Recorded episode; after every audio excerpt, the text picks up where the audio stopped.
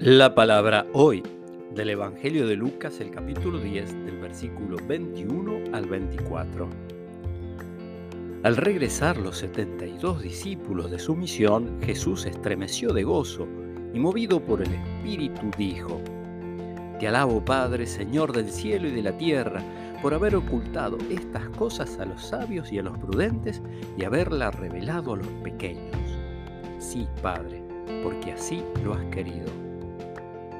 Todo me ha sido dado por mi Padre, y nadie sabe quién es el Hijo sino el Padre, como nadie sabe quién es el Padre sino el Hijo, y aquel a quien el Hijo se lo quiera revelar.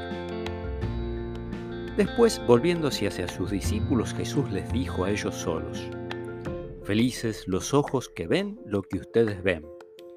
Les aseguro que muchos profetas y reyes quisieron ver lo que ustedes ven y no lo vieron oír lo que ustedes oyen y no lo oyeron.